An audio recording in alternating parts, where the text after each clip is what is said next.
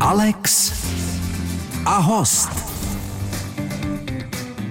Krásný den, milí posluchači. Statistiky jsou neúprosné. Každý třetí obyvatel ve svém životě onemocní rakovinou. Zda se úspěšně vyléčí, mnohdy záleží na pacientovi samotném. Naším hostem je přední onkolog profesor Luboš Petruželka. Vítám vás. Dobrý den. Dobrý den. Alex a host. Naším hostem je přední onkolog profesor Luboš Petruželka. Pane profesore, z mé osobní zkušenosti jen za víkend jsem se dozvěděla eh, o onkologických onemocnění u dvou lidí, které znám, žena mého věku, muž 50+. Eh, plus. Tak eh, byla to náhoda v mém případě, nebo roste počet lidí s rakovinou a i u těch mladších tedy? Já myslím, že to byla spíše náhoda.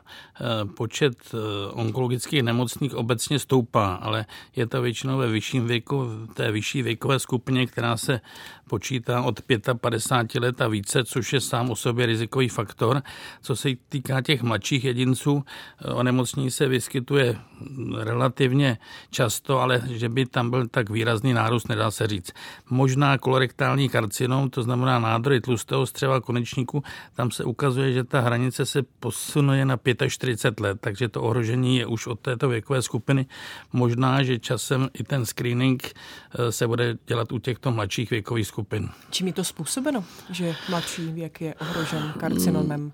Já myslím, že to je, je to civilizační onemocnění, je to daný způsobem života, stravováním a podobně. Možná, že v tom hraje i e, genetická e, nějaká e, záležitost ve smyslu e, genů, ale většinou, pokud se jedná o té vyšší věkové skupiny, je to dáno vlastně e, tím způsobem života a všemi dalšími rizikovými faktory. Vy jste v nedávném rozhovoru pro iDnes mluvil o odhalování rakoviny z krve a to už v jejím úplném počátku. Tak v jaké je to fázi a kdyby se mohly takové testy dělat u nás?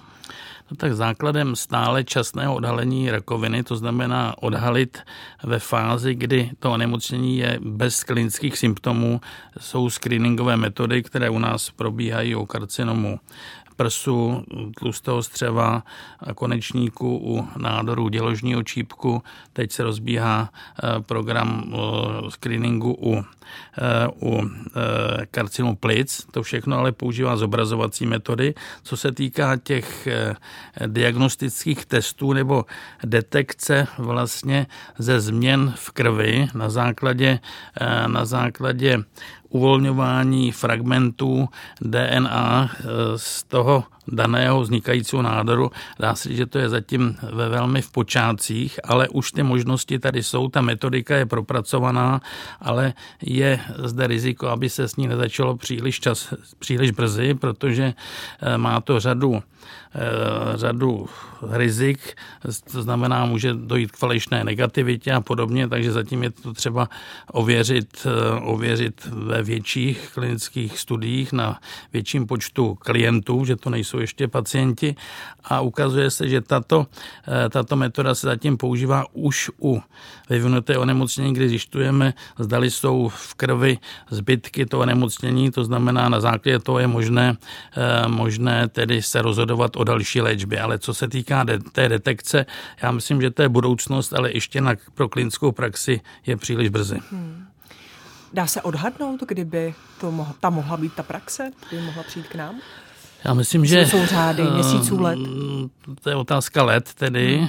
Je pravda, že jeden z těchto testů už FDA americká v podstatě přijala jako možný, ale zatím je otázka indikace. Musí to zůstat v rukou onkologů, u koho to dělat a není to, není to vyšetření, které by nahrazovalo screeningové metody, které jsou dostupné, ale naopak je doplňuje. Já myslím, že to je otázka několika let. Za malou chvíli budeme pokračovat. Hostem Českého rozhlasu je profesor Luboš Petruželka.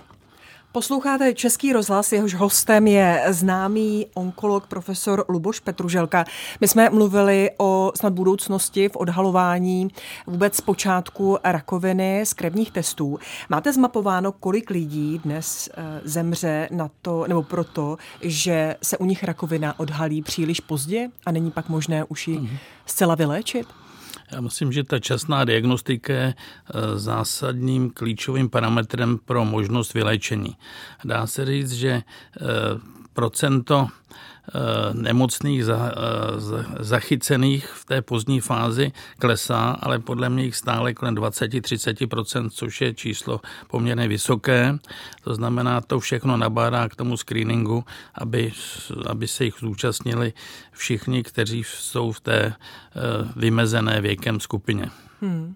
A u těchto lidí, tedy, kteří přijdou vlastně už pozdě, by krevní testy, které by detekovaly počáteční fázi rakoviny, byly vlastně díky ní by mohli být zachráněni. To znamená, třetina, třetina pacientů by mohla žít vlastně dál.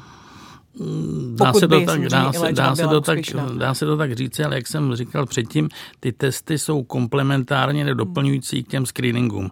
Nenahradí, aby ta nebyla nějaká milná informace, že nahradí ty screeningové programy, ale naopak můžou odhalit třeba eh, onemocnění v jiných eh, lokalitách, jako je onemocnění eh, hlavy a krku a podobně. Jo? Ale ta časná diagnostika je stále rozhodující pro vyléčení. Hmm. Jakou teď má člověk eh, možnost, když chce zjistit, jestli náhodou někde mu nebují nádor rakovinový. Eh, vy jste mluvil o zobrazovacích metodách. To jsou jediné metody, eh, které vlastně může podstoupit a zjistit, jestli je v pořádku? No tak to nejsou jenom zobrazovací metody, tím myslím mamografii u karcinomu prsu.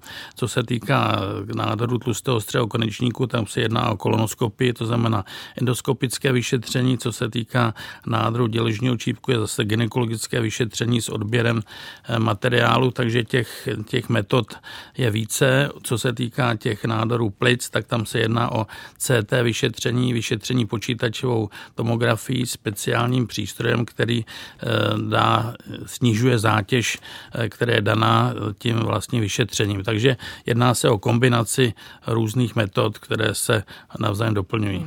A platí stále, že takovým strašákem je rakovina slinivky? To platí stále, eh, co se týká výskytu rakoviny slinivky břišní, dokonce tam dochází k pomalému nárůstu, i když je to relativně vzácné onemocnění. Eh, ročně se diagnostikuje kolem 2000 případů, ale eh, v celém světě je ten nárůst pozvolný s tím, že problémem je, že pouze 10, někde 12% nemocných je zachyceno ve stádiu, kdy je možné ten nádor operovat. A platí to jak pro Evropu, tak pro Spojené státy. Zatím se nezdařilo eh, udělat ten záchyt nějakým způsobem častěji, když samozřejmě ten výzkum pokračuje, ale zatím neexistuje ověřená screeningová metoda právě pro záchyt karcinomu slinivky břišní a možná, že ta detekce pomocí eh, těchto nových metod bude jeden, jedna z možností, která přispěje k té časné diagnostice. Jinak většina jich je v pozdních stádiích, které jsou velmi obtížně léčitelné a hm, se nezlepšují. Hmm, ano, vždycky slýchávám, je to na slinivce, je to špatné. Je to to nejhorší, co si může, když už tedy člověk onemocní rakovinou přát, že je to právě slinivka? No, co se týká těch eh, výsledků léčby, tak eh, jsou to nádory slině v břišní, jsou to nádory podjaterní krajiny jako žlučníků, žlučových cest, eh, pak jsou to malobuněčné karcitomy, speciální typ, speciální typ rakoviny plic a pak jsou to nádory mozku, což jsou nádory, které jsou taky velmi obtížně zvladatelné ale co se týká té slinivky břišní, přeci jenom se tam objevují eh, některé nové možnosti. Je to třeba u nádorů, které tady mají speciální vlastnosti, jako eh, že tam je přítomna takzvaná mikrosatelitová nestabilita, tak u, nich je možnost eh, zahájení léčby imunoterapie, ale bohužel třeba to je jeden ze sta pacientů, u kterých to je, ale je potřeba to vyšetřit, protože eh, nenabídnout mu eh, toto, eh, tuto možnost léčby snižuje vlastně dlouhodobý výsledek. Naším hostem je profesor Luboš Petruželka. Alex a host. Profesor Luboš Petruželka je naším dnešním hostem. Neveselé téma, ale důležité rakovina. Jak oznamujete, nebo jak se oznamuje eh, pacientovi, že má rakovinu, vlastně budoucímu pacientovi? Tak komunikace s nemocným je ten základ, jak získat nemocného na svoji stranu, jako informovat o možnostech léčby, jako informovat o diagnoze. Ta diagnoza většinou vzniká na základě provedené biopsie, to znamená odběrem e, z postiženého orgánu a ten nemocný už většinou je informován, že se jedná o podezření o tom, že se bude jednat o zhoubný nádor a pokud se to potvrdí, tak ta sdělování diagnozy v poslední době je takové, že eh, sděluje se, nezamlčuje se, jak to bylo dříve, s tím, že nemocnému se eh, musí eh, vlastně vysvětlit veškeré možnosti léčby a mm, myslím, že to, to je základní kámen úspěšnosti léčby. Ta komunikace, ta komunikace se velmi obtížně dá naučit, i když na lékařských fakultách už komunikace začíná, ale toto je, myslím, rozhodující záležitost říkat někde na chodbě, jak to bylo dříve, že máte rakovinu, to už, myslím, ustalo. Je třeba jako s, i, to nemoc, i tu diagnózu je možné, že si tam přizvou příbuzné a podobně. Já myslím, že to je, eh, na to je třeba čas a prostor, kde tedy je nějaká zachovaná intimita, že bez toho, jako myslím, je to nesprávně a může to mít neblahé důsledky pro celý vývoj nebo postavení nebo eh, vlastně spolupráci těch nemocných v léčbě. Čili ani milosrdná lež už se nepraktikuje, ale co to udělá potom vlastně s psychikou pacienta, která je také důležitá pro léčbu a případné vyléčení? Já myslím, že ta psychika pacienta je naopak, se ukazuje, že lepší, když ví, o co se jedná. Samozřejmě je obtížné nějakým způsobem informovat o prognóze, že já tu prognózu eh, můžu statisticky odhadnout, ale eh, každý je jiný. To znamená, ale je to asi to, co po vás pacienti chtějí vědět. Jakou mají šanci na vyléčení? To, eh, to chtějí vědět, ale je velmi obtížné na to, na to odpovědět. Já myslím, že mm, oni se spíš ptají, jak, jaké jsou možnosti léčby s tím, že eh, ta šance je vždycky Jo, to znamená, já nerad sděluji nějaký statistický, eh, statistický uh, údaje, ale je třeba individuálně s tím nemocným pracovat a uh, říkám, ta komunikace není jednoduchá a každý je jiný, každý je jedinečný, takže podle toho se také dávkuje ta stupeň té diagnózy a prognózy. Hmm. Měnila se ve vašem případě ta komunikace s pacientem myslím tím v průběhu těch mnoha desítek let, co se onkologii věnujete? Jednoznačně v době ještě uh, před sametovou revolucí se diagnoza zamlčovala. Jako tam nebylo možné prostě někde nechat chorobopis, aby ten pacient si to náhodou nepřečet, takže on, oni zůstávali v takové vzduchoprázdnu, což jako eh, ten vztah s nimi byl velmi, velmi obtížný a to se, to se přesvědčivě změnilo. Zase se to nemůže změnit na opačnou stranu, že mu říkáme úplně všechno, že já, všech, já nic nevím úplně stoprocentně, takže někde ta pravda je, je uprostřed, ale nezdělování diagnózy je také možné, ale spíš jsou to výjimky, když jsou nebo ne, eh, psychiatrické léčení nemocní nebo u hodně starých nemocných, tak tam ta výjimka je možná, ale jinak to sdělování, myslím, ta otevřenost je mm, jednoznačná. Setkáváte se i s tím, že člen rodiny který přijde jako podpora, tu diagnózu nese vlastně mnohem hůř než samotný nemocný a pacient? Dá se, že je to velmi často. Hmm. Jo. Přeci jenom ten člen rodiny s, pro ně je to eh, často větší, eh, větší zátěž než pro samotného. Dokonce oni chtějí, aby jsme to eh, vlastně tomu nemocnému ne, neříkali tu diagnózu, že to těžce bude snášet a podobně. Takže ta komunikace s těmi rodinnými příslušníky je také důležitá, ale většinou nějakým způsobem přijmou to, co, to, co jim chceme říci říká profesor Luboš Petruželka, náš dnešní host. Naším hostem je profesor Luboš Petruželka, onkolog. Když se řekne slovo onkolog, tak eh, většina smrtelníků se zhrozí, ale vy jste mi tedy říkal, že onkologie není jenom eh, neveselé téma, neveselý obor. Tak řekněte nám něco veselého z oboru onkologie. No tak otázka, co to je mm, veselý obor. Co vám udělá radost jo, třeba? Co mě dělá radost, když ten pacient eh, jako se vyléčí a je dlouhodobě bez, bez té nemoci a eh, třeba v poslední době jsem měl jednu pacientku, která měla pokročilý onemocnění jícnu s metastázami do jater a po léčbě imunoterapii eh, všechno ustoupilo a ona se dožaduje ukončení té léčby, proč tak dlouho pokračovat, když je vlastně zdravá. Jo? Takže e, takových nám teďka přibývá, ale zase je podskupina, u kterých jako nejsme schopni tohoto hmm. dostáhnout. Ale jde, spíš jde o to najít ty, kteří jsou v pořádku, často chodí na kontroly a dlouhodobě jsou vylečeni třeba po karcinomech prsu a podobně, tak když odchází, já říkám, tak teď jste zdravá a to je ta veselost. Tedy. A to je ta veselost. Říkáte ti, kteří chodí na kontroly a eh, jak jsme na tom s prevencí? Eh, jak se vám třeba poslouchají eh, takové argumenty, jako můj dědeček kouřil celý život a celý život a neměl rakovinu. Nebo ona nekouřila a měla rakovinu plic. Hmm. Tak eh, jak se vám to poslouchá?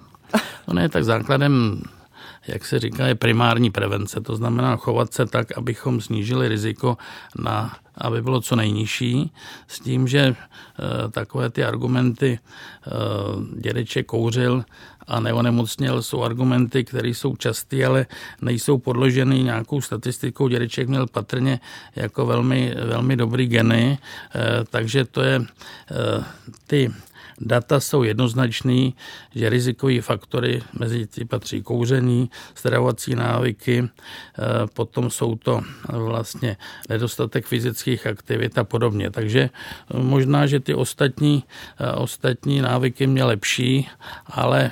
Jaké to jsou návyky, ty ostatní? No, já si myslím, že třeba správné, správné složení stravy, stravování, který musí obsahovat dostatek ovoce, zeleniny, méně masa, ale já si myslím, že základem jsou fyzická aktivita.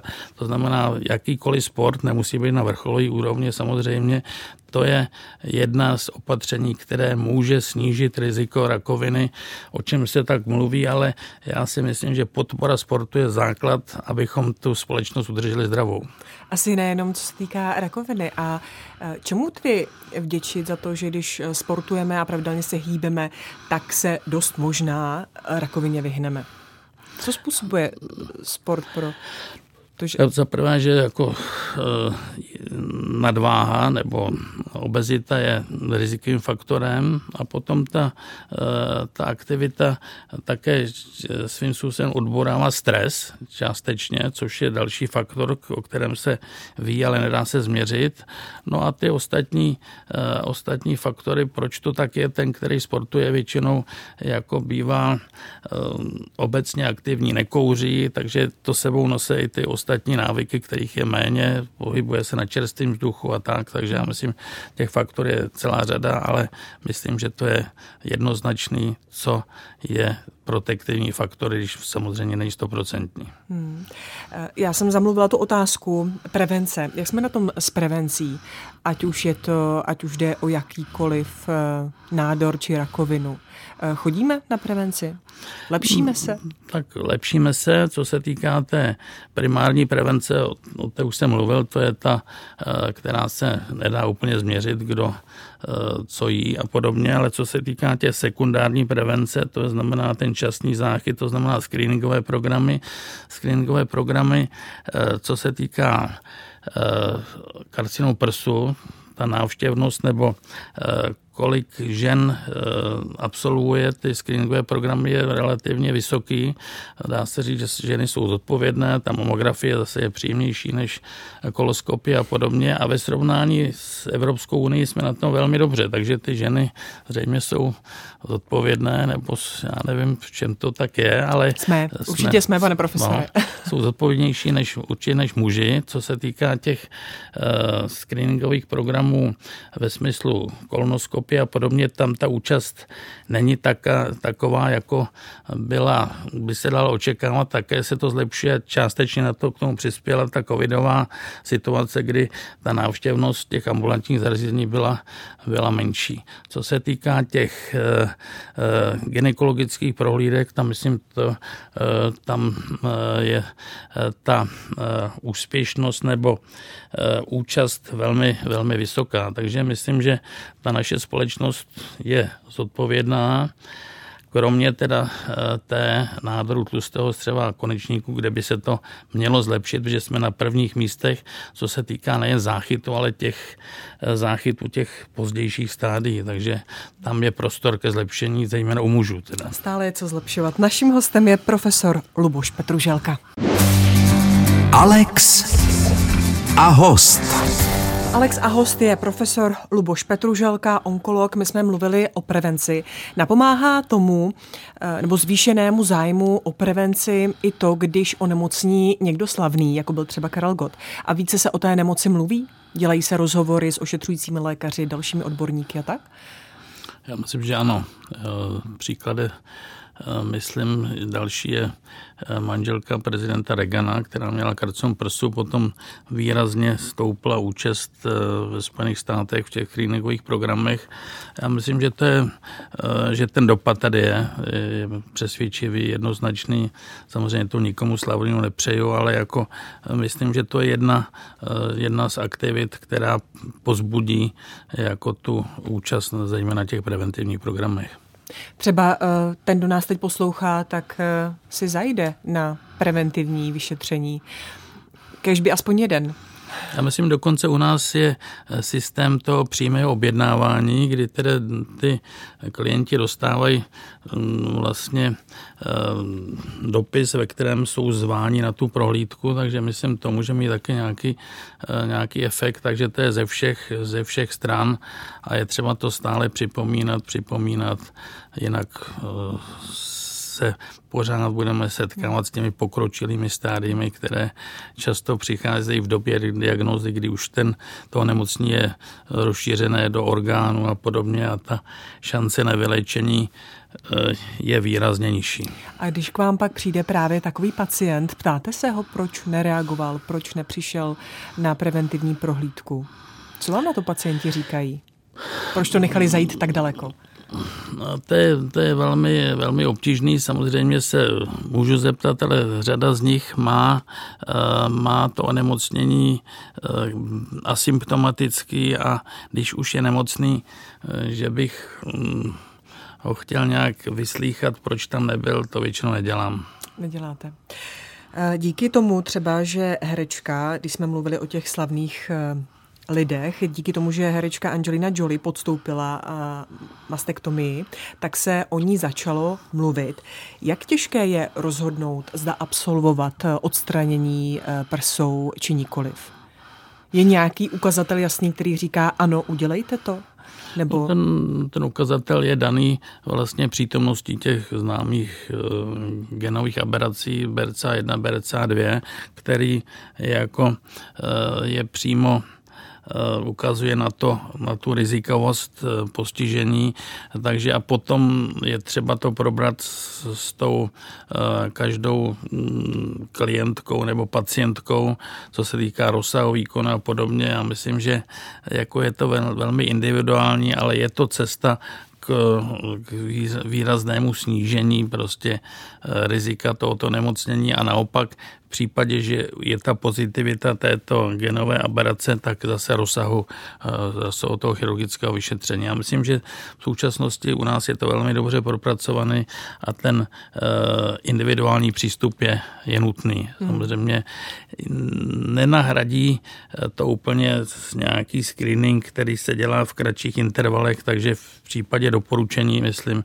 že mm, ten ten přístup eh, řady žen je velmi pozitivní. Hmm.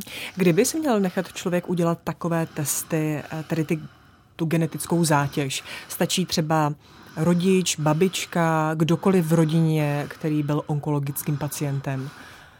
Já myslím, že ta budoucnost je v podstatě v plošném stanovení té zátěže, ale to je v současnosti, myslím, ne, nezvládnutelné, ale to riziko ukazuje se v tom, pokud je tam nějaká hereditární predispozice, pokud onemocněl někdo v mladší věkové skupině, tím se myslí pod 50 let níže, pokud se tam eh, vyskytne onemocnění u někoho z rodiny, tak to už je ten, který by se měl eh, nechat geneticky vyšetřit a na základě toho zvolit testy, které se budou dělat.